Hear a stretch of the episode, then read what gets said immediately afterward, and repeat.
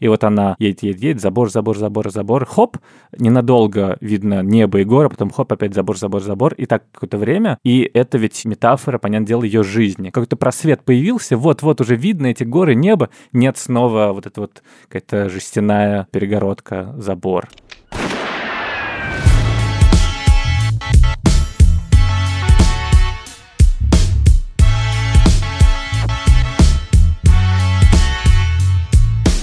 Всем привет! Это подкаст «Кинопоиска. Крупным планом». Меня зовут Даулет Джинайдаров, я редактор видео и подкастов «Кинопоиска». А я Всеволод Коршунов, киновед и куратор курса «Практическая кинокритика» в Московской школе кино. В нашем подкасте мы обсуждаем новинки проката, кинотеатрального или цифрового, то есть того, что вышло на стримингах. Разбираем время от времени классические фильмы и объясняем, в чем их величие, и иногда советуем, что стоит посмотреть.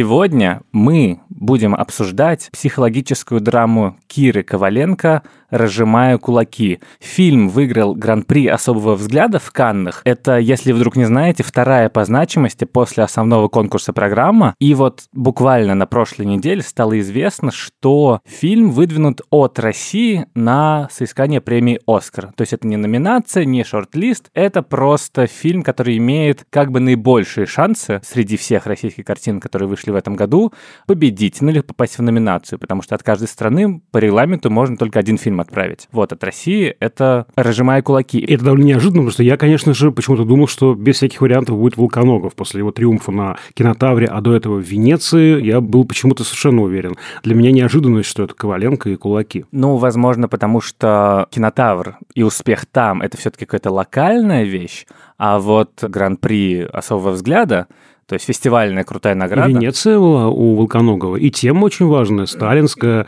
Опять же, мы вот уже вспоминали «Утомленных солнцем» Михалкова, как она любима академиками, всякое такое. Да, конечно, любима, но кажется, что уже сейчас это не самое актуальное, что может быть. То есть сталинская репрессия – это скорее что-то актуальное для России сейчас, потому что это некоторый дух времени. Неизбежно мы возвращаемся в те времена, глядя на то, что сейчас происходит вокруг.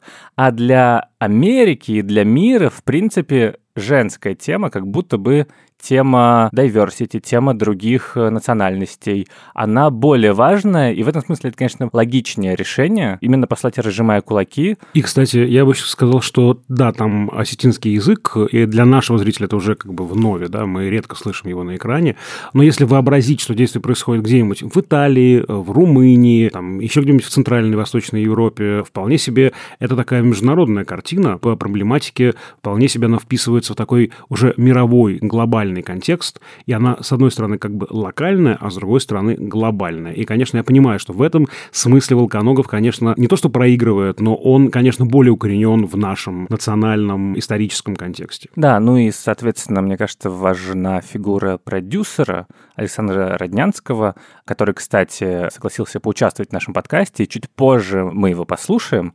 Все-таки у него есть опыт продвижения картин, все-таки у него уже были номинированы. Мне кажется, это тоже сыграло свою роль определенную. Ну и да, я согласен, что это универсальная история, которая понятна в любой стране, потому что, ну, вот эта вот семейная проблематика, мы к ней так или иначе часто возвращаемся в этом подкасте и будем возвращаться, потому что в каждом втором фильме что-то про квази-семью, либо про семью, и это важная особенность эпохи нашей. Ну и да, я очень рад, что на «Оскар» от России отправился фильм, на осетинском языке, не на русском. То есть там звучат иногда вот эти вот э, «давай» или еще какие-нибудь... Остановка. Остановка. Так у меня авточака, да?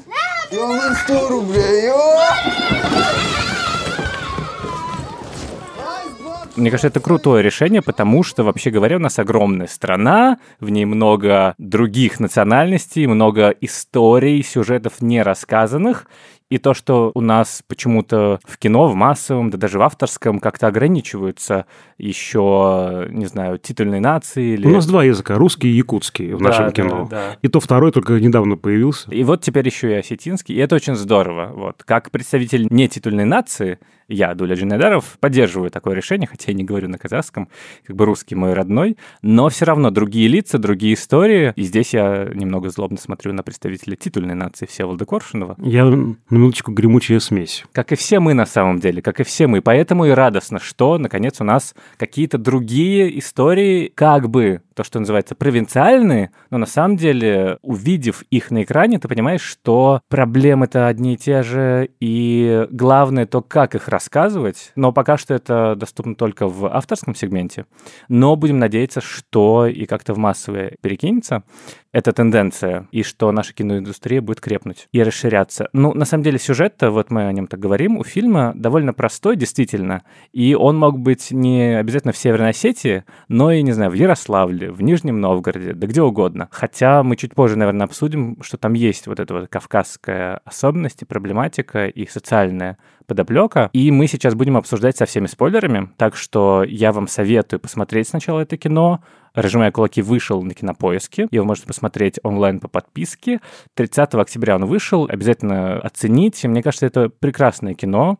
Очень тонкое, очень нежное, с потрясающими актерами, действительно, большая часть из которых не профессионалы, и с очень внятной и умелой режиссурой, что меня удивило, хотя это всего вторая режиссерская работа Кира Коваленко, чувствуется, что она понимает, что она делает, чувствуется, что у нее есть та финальная цель, которой она хочет добиться, и вот эти вот все визуальные образы, очень яркие и точные, одновременно бытовые, то есть это не какая-то странная мизансцена вдруг возникает и тебя выбрасывает из кино, но одновременно эти мизансцены и образы работают на каком-то метафорическом уровне, ты понимаешь, ага, это работает на общую идею. И меня, собственно, этим он зацепил в первую очередь.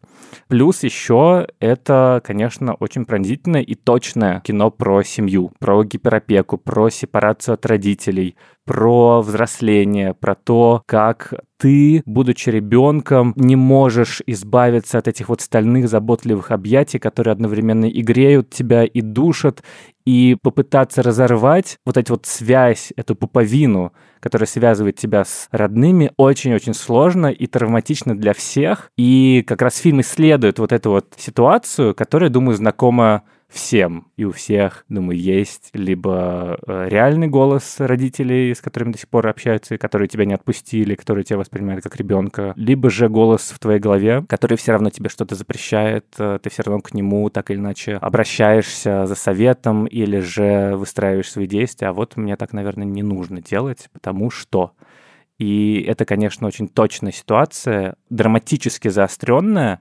но от этого не менее пронзительная. И, в общем, в целом, неважно, что это осетинский язык, если честно.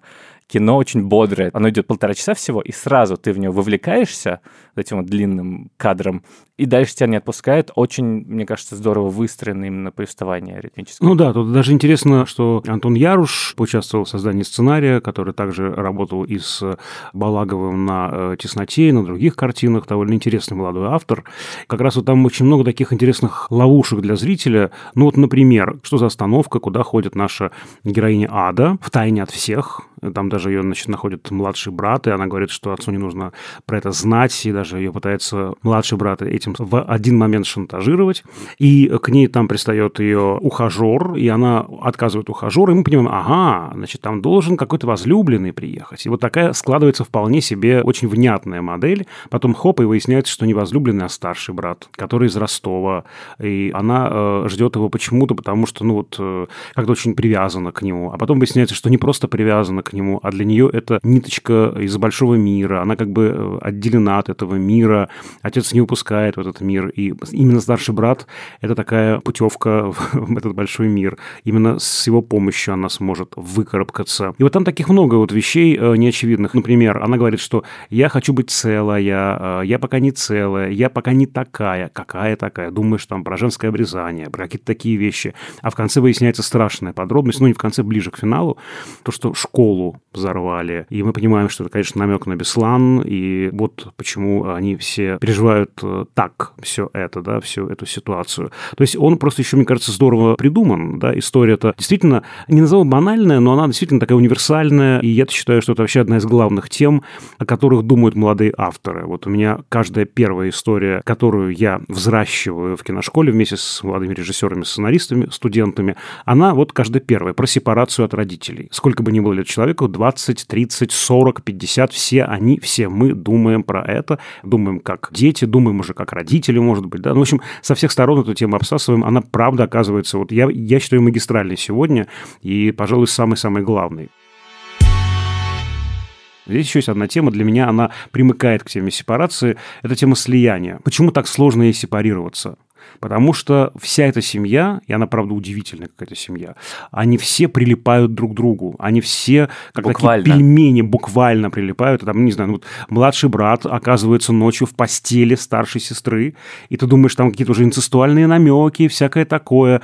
А там этого нет на самом деле. Он хочет обниматься. Страшный сон ему приснился. Он рассказывает, как маме свой сон, и не может как бы отлепиться от нее она смотрит на старшего брата тоже влюбленным взглядом, думаешь, господи, здесь что ли инцестуальная какая-то линия, значит, да, сейчас начнется. Вроде бы и нет, не начнется. Но они как-то вот действительно, как такие четыре пельмени, да, слиплись. И отец, конечно, отец формирует эту фигуру слияния, который э, говорит, и я ему верю, что я без тебя не смогу. Когда Ада говорит, дай мне мой паспорт. Там же очень понятные вещи, да, паспорт отобран, дверь заперта, они не могут даже открыть дверь. И, конечно, чудовищная сцена, когда она э, выливает по приказу отца духи. Ему просто не нравится этот запах.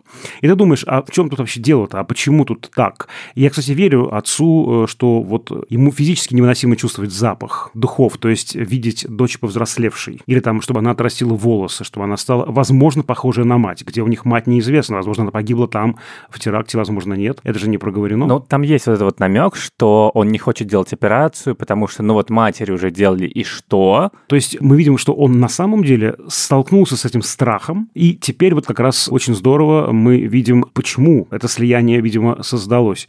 Из-за той страшной трагедии Беслане или подобной ей, там нет слова Беслана, оно не звучит, но какая-то история там была. Взрыв в школе, мы это точно э, знаем. Поэтому эта болезненность э, слияния, болезненность остаться в одиночестве, она тоже понятна. И здесь мне как раз нравится, что Коваленко пытается этого такого мощного, мрачного, молчаливого, абьюзивного, властного отца другим светом высветить, когда она остается одиноким стариком, беспомощным, буквально не могущим двигаться.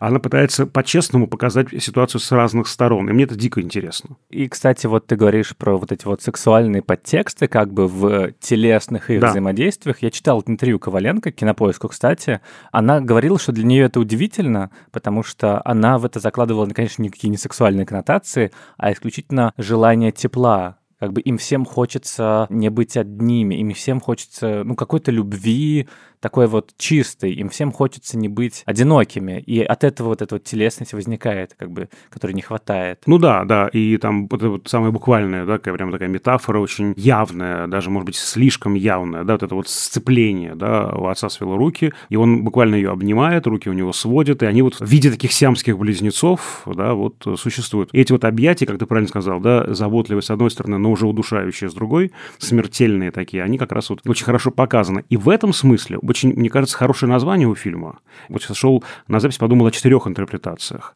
Разжимая кулаки, это значит, нужно кому-то разжать отцу кулаки, чтобы кто-то угу. силой разжал эти пальцы, и девочку отпустили.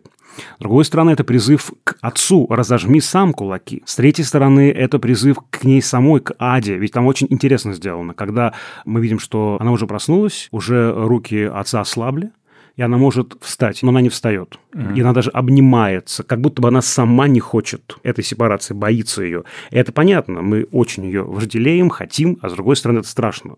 И ей нужно самой позволить себе разжать кулаки. Ну и четвертое, наверное, самое очевидное, разжимая кулаки, это значит в финале освобождаясь. Все, эти напряженные кулаки можно расслабить, ты освободился, ты один, ты взрослый, перед тобой целая жизнь, выдохни, разожми кулаки и иди вперед. Но мне кажется, что есть еще интерпретация, которая добавляет смыслов, что разжимая кулаки, кулак — это у нас э, символ агрессии, символ насилия, которым мы готовы ударить другого.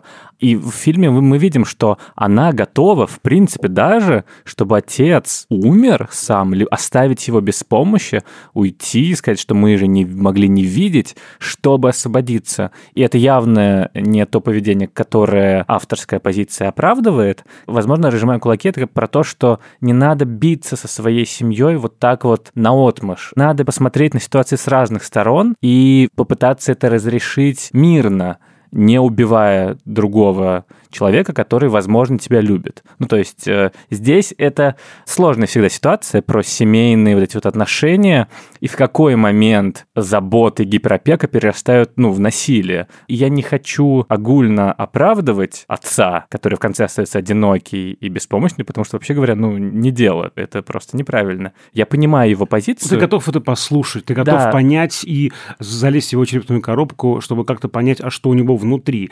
Я тоже не могу оправдать даже, ну, не знаю, эту чудовищную сцену с выливанием духов. Да, никто не пострадал физически, но это чудовищное просто запрещение человека быть собой, быть взрослой, нравиться самой себе и другим. Это сцена, конечно, насилия. Для меня это самое настоящее насилие, хотя, казалось, подумаешь, духи, господи, какая ерунда. Я бы еще сказал, что здесь очень точно показана традиционная реакция родителей на подобные вещи – болезнь. Когда мама или папа неожиданно, или бабушка заболевают. Причем это ведь речь не о манипуляции, как подумала девочка. Они реально могут заболеть. И здесь вот эта вот вся история с его плохим самочувствием, да, и так далее, вот с этим каким-то приступом, там не очень понятно, что случилось. Это же очень тоже понятная родительская реакция, да, когда она спонтанная такая, да, тело вдруг вот говорит «нет». И ты останешься со мной, ты будешь за мной ухаживать, и, может быть, даже до конца жизни, может быть, там, не знаю, долгие десятилетия это продлится. Очень стандартная схема. Ну и здесь как раз-таки возникает, возможно, вот эта вот национальная какая-то специфика, потому что и телесность это, в общем, более про южные регионы скорее, и семейность, что нужно быть вместе. Младший ребенок должен оставаться с родителями и заботиться о них. У меня это буквально в семье, у дяди в Казахстане, и мне тоже папа в детстве говорил то, что, ну, как бы вот, в принципе, такая есть традиция, что младший сын остается с родителями вместе с ними жить, жена там живет его, они вот, значит, и заботятся о старших. И вот эта вот история с властной фигурой мужчины, патриарха, тоже абсолютно кавказская. Так что здесь это, конечно, усиливается, оно одновременно считывается как чисто психологически универсальная ситуация, но, в принципе, в этом же можно смотреть и социальную критику, и такое освобождение женщины от сковывающих уз семейных, отцовских, патриархата. Причем как бы тоже довольно двойственно, потому что она как бы уходит от отца, но при этом она уходит вместе со старшим братом, который, как она говорит в финале, пахнет отцом. Это, мне кажется, тоже довольно честно, потому что тебе сложно выйти из одних отношений просто в пустоту. Здесь еще по поводу женщины. Мне показалось очень важным, что все мужчины в этом фильме и ее ухажер, и младший брат, и старший брат, и отец, они все обнимают ее и не пускают. И слово «пусти», «пусти», «пусти» звучит лейтмотивом. И здесь не только семейная вообще история, это вообще про некое закрепощение женщины, которая многим воспринимается как объект, а не субъект.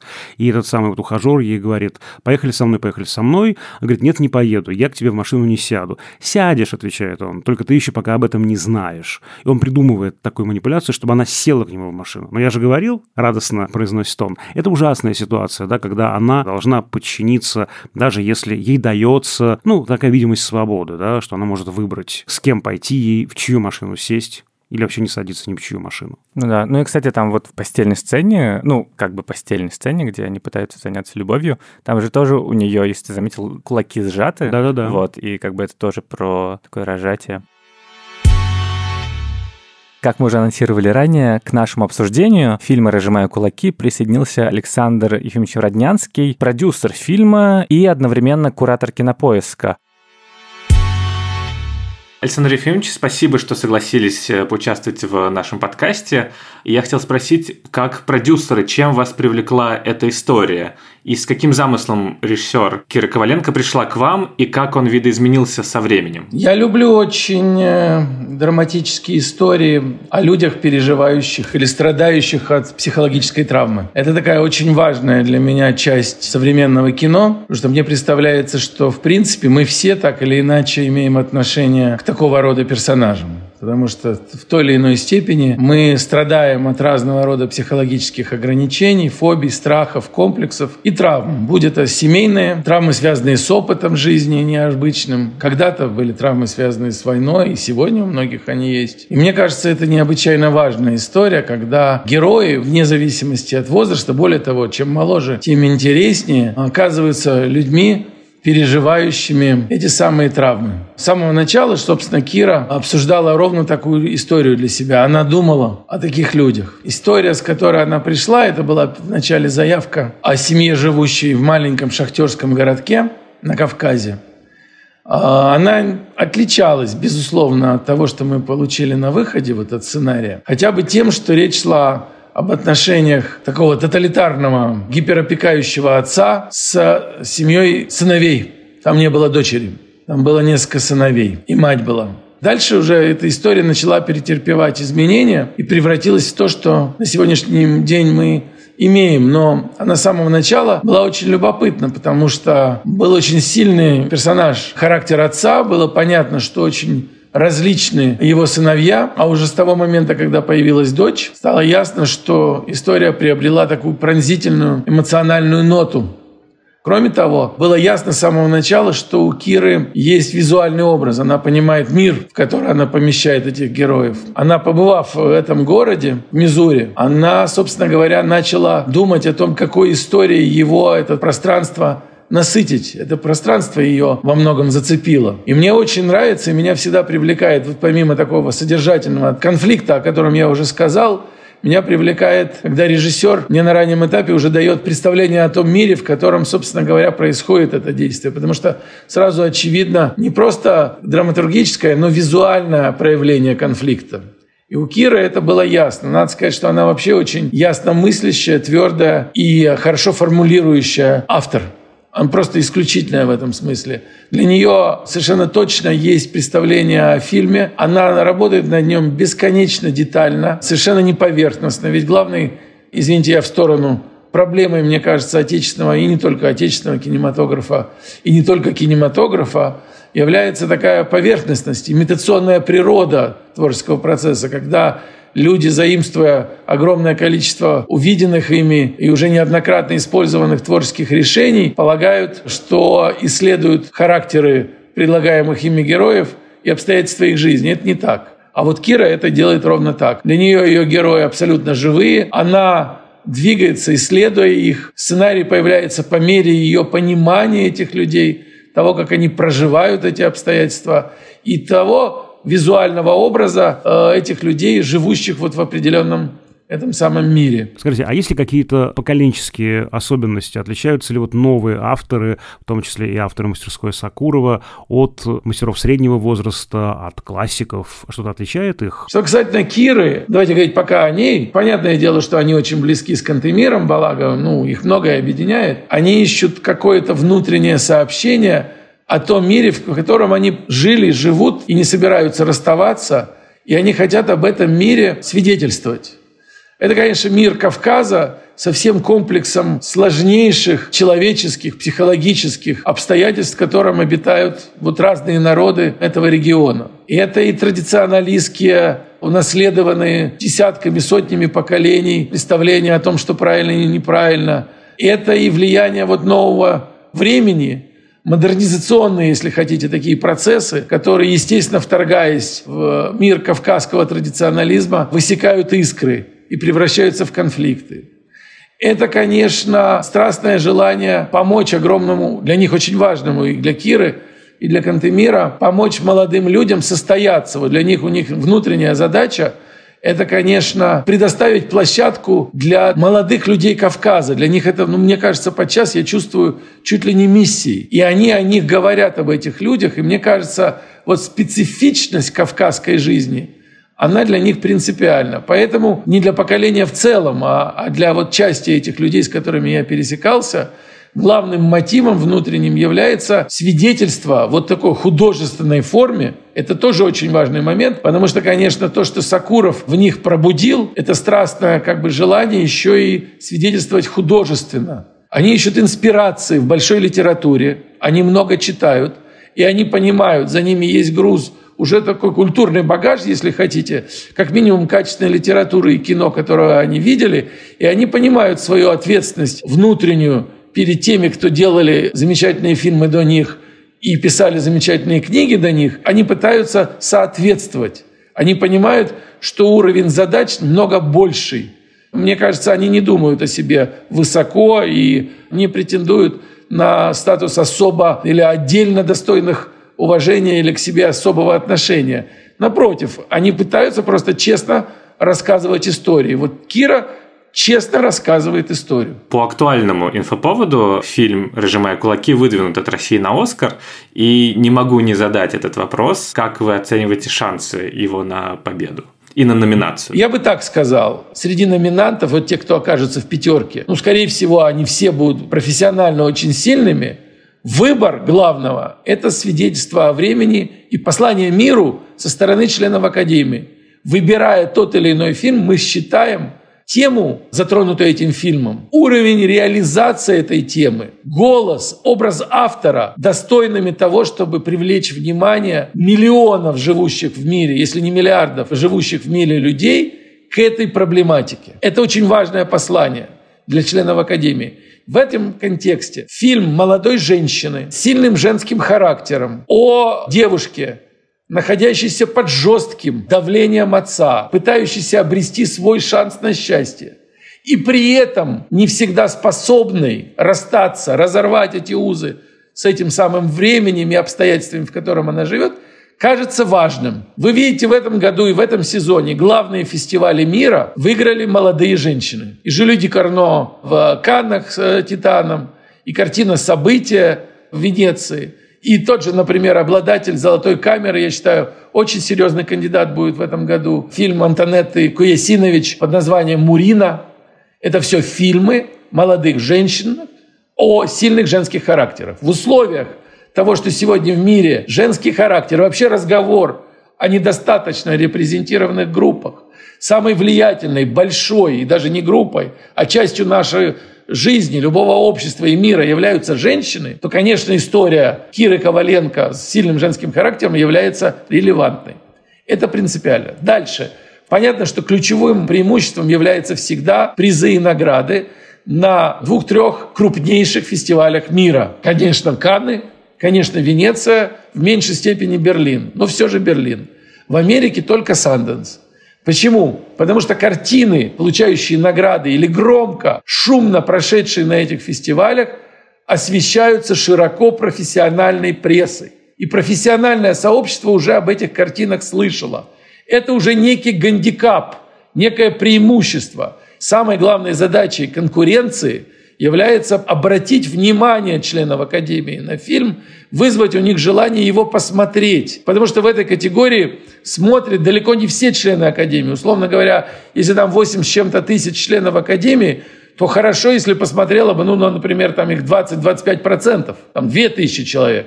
И вот они голосовали. В то время, когда, например, побеждала Москва слезам не верит, голосовало всего 130 человек, чтобы вы понимали. Потому что принимались голоса только тех, кто посмотрел все фильмы в тех нескольких кинотеатрах, где на входе фиксировали заходящих в зал и на выходе они расписывались. То есть нужно было право заработать на голосование, только посмотрев все фильмы от начала до конца. А у кого было время смотреть все фильмы от начала до конца? Только у пенсионеров, у людей, которые уже активно не работали в индустрии. Поэтому Москва слезам не верит, голосовала 130 возрастных американских кинопрофессионалов, которые в кинотеатре в Лос-Анджелесе и в кинотеатре в Нью-Йорке заходили, смотрели там все предложенные им фильмы и так голосовали. А сегодня это цифровые линки, рассылаемые всем. Важно, чтобы люди захотели. И для этого нужна пресса, этот второй фактор. Много, и это есть преимущество у картин. И здесь, конечно, фильм Киры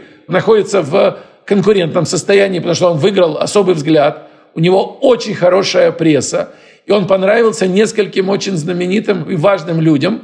А это так называемые champions по-английски, то есть защитники и продвигатели интересов. Вот у нас, например, на «Левиафане», когда он был номинирован, за нас боролись и Колин Ферд, и Пол Беттани, и Дженнифер Коннелли, и Джон Херт. Им очень нравился фильм, и они писали, давали интервью, выступали, двигали в своих твиттерах, или там Марк Руфало, Майкл Китон – им всем очень нравился фильм, они писали. Поэтому у Киры, например, у них была панельная дискуссия вместе с э, Мэгги Джилленхол, и Мэгги понравился фильм. Это важный фактор. То есть на самом деле у нее есть игровые шансы.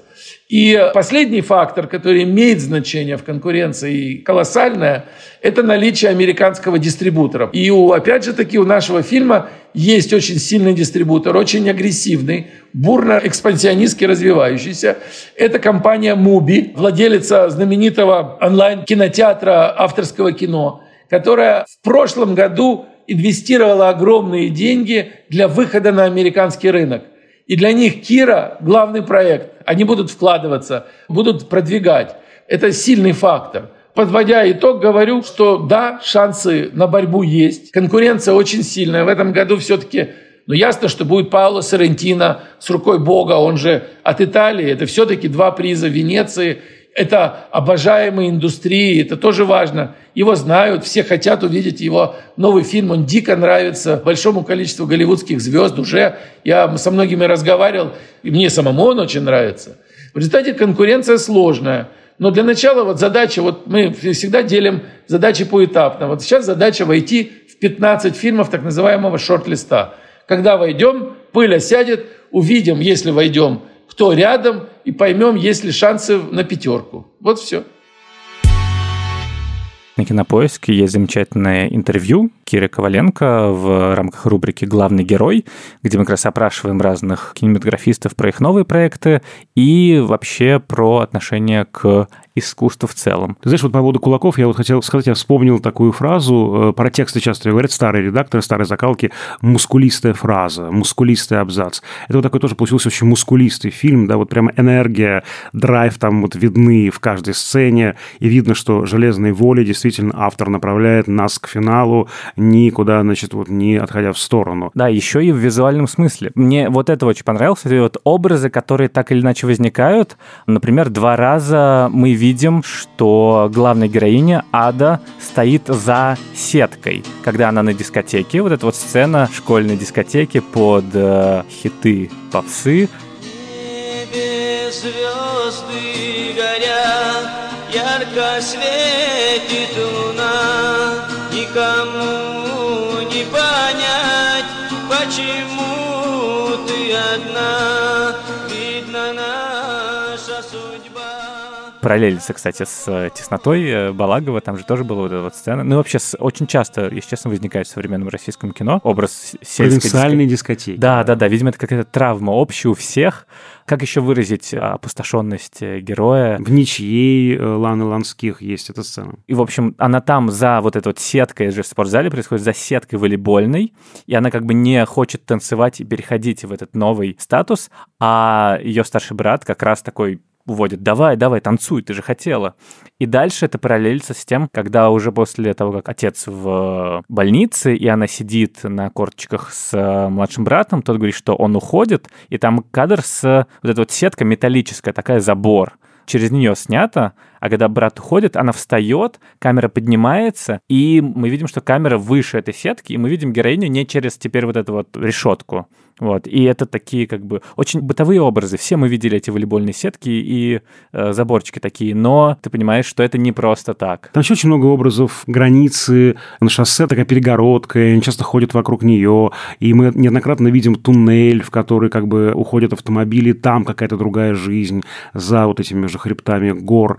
Это вот очень важно, да, граница и разомкнутость. Это прям такая главная тоже фигура визуальная фильма. Да, там же еще очень вот эта вот классная сцена, когда она лежит в машине, как бы думает, ну все, она останется.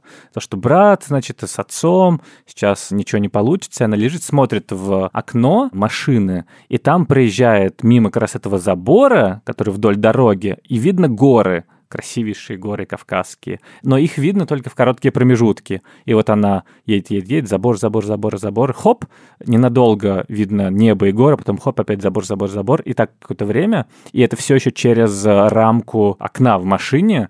И тоже понятно, что, с одной стороны, это то, что она видит в данный момент, абсолютно реальная локация. Но одновременно это ведь и, ну, метафора, понятное дело, ее жизни, который хоп, какой-то просвет появился, вот-вот уже видно эти горы, небо, нет снова вот эта вот какая-то жестяная перегородка, забор.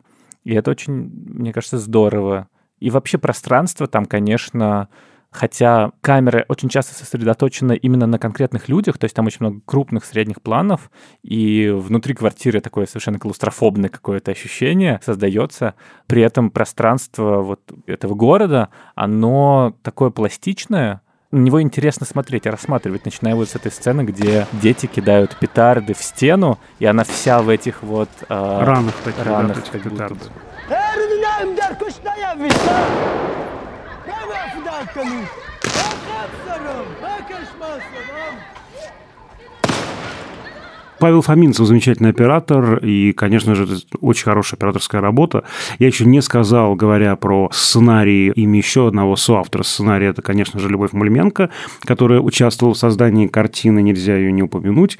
И мы совершенно не назвали имя главной исполнительницы, это Милана Агузарова, действительно, самое главное открытие фильма. Она замечательная, я надеюсь, что ее ждет хорошее, большое будущее. И, конечно же, здесь тоже нужно вспомнить Алика Караева, который играет отца. Это единственный, как я понимаю, артист профессиональный в фильме, и он очень сдержанно, очень скупо, очень точно этот рисунок ведет. Главная героиня потрясающая. Ну, то есть от нее реально не оторвать взгляда. Она очень неброска, но вместе с тем огромная какая-то буря страстей в ней видна. Знаешь, на кого похоже? В ранней античности, в архаике, в ранней классике были такие коры и куросы, такие девушки, юноши с загадочными полуулыбками.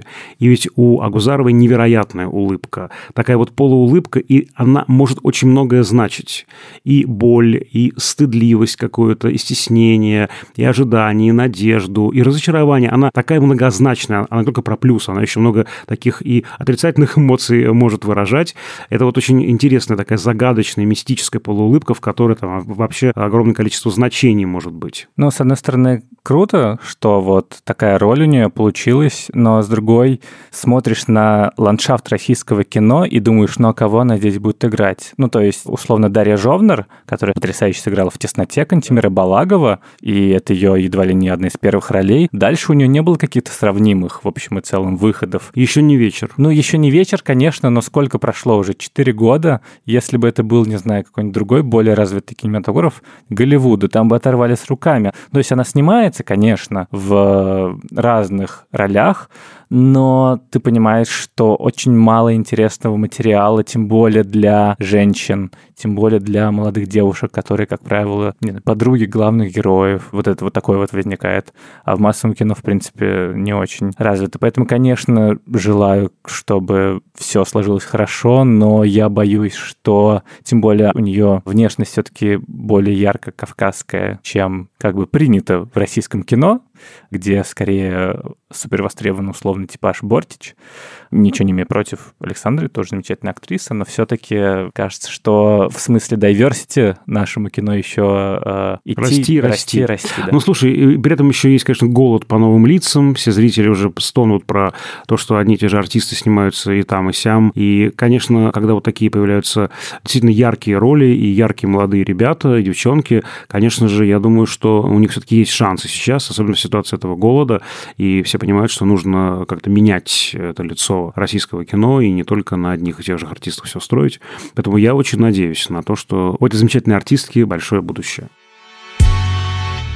Вот возвращаясь к визуальным образом, тут же финал, как мы уже сказали, он не очевидный. То есть он, с одной стороны, про освобождение, она вот выкидывает эту свою сумку, в которой ее стыд хранился, она едет вперед, она будет, э, значит, делать операцию, вроде все хорошо, впереди простор, но вместе с тем ее брат пахнет отцом, рядом едет кортеж свадебный, и стреляют в воздух, кавказская свадьба, и мы видим, вот, собственно, последний кадр сняты как бы любительской камерой, и вот с этой свадебной съемкой мы понимаем, что вот эти вот э, выстрелы, это как бы не просто выстрелы, это же выстрелы воспоминаний, это тот самый груз взрывов, которые, собственно, сделали из нее не целую героиню, и он с ней будет всегда так или иначе. Она может локально вылечиться, может э, показывать окружающим какую-то другую свою сторону, может, э, не знаю, добиться что-то в профессиональном смысле, но все равно где-то в глубине души это не пройдет. Это какая-то рана, которая будет всегда с тобой, которая тебя сформировала,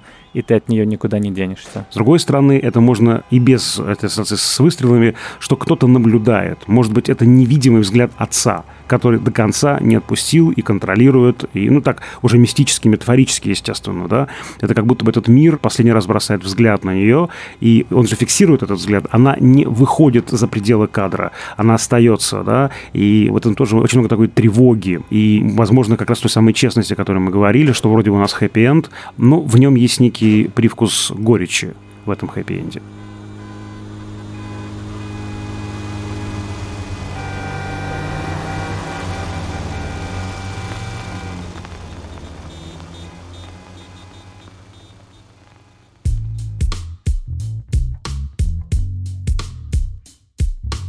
Думаю, на этом все с обсуждением фильма «Разжимаю кулаки». Если вдруг вы не найдете то интервью Кира Коваленко, о котором мы говорили в этом подкасте, то можете подписаться на наш телеграм-канал общим планом. Туда мы выкладываем все интересные материалы по теме, разные видео, интервью, сами делимся своими наблюдениями, мыслями, проводим опросы, иногда розыгрыши. Поэтому подписывайтесь на него общим планом, мы дадим ссылку в описании.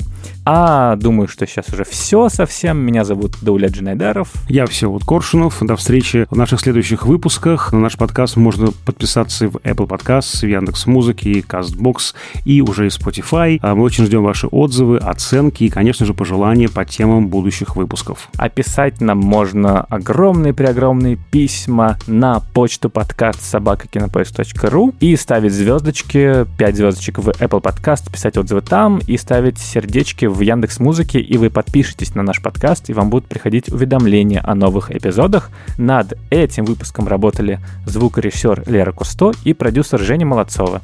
До скорых встреч. Пока-пока.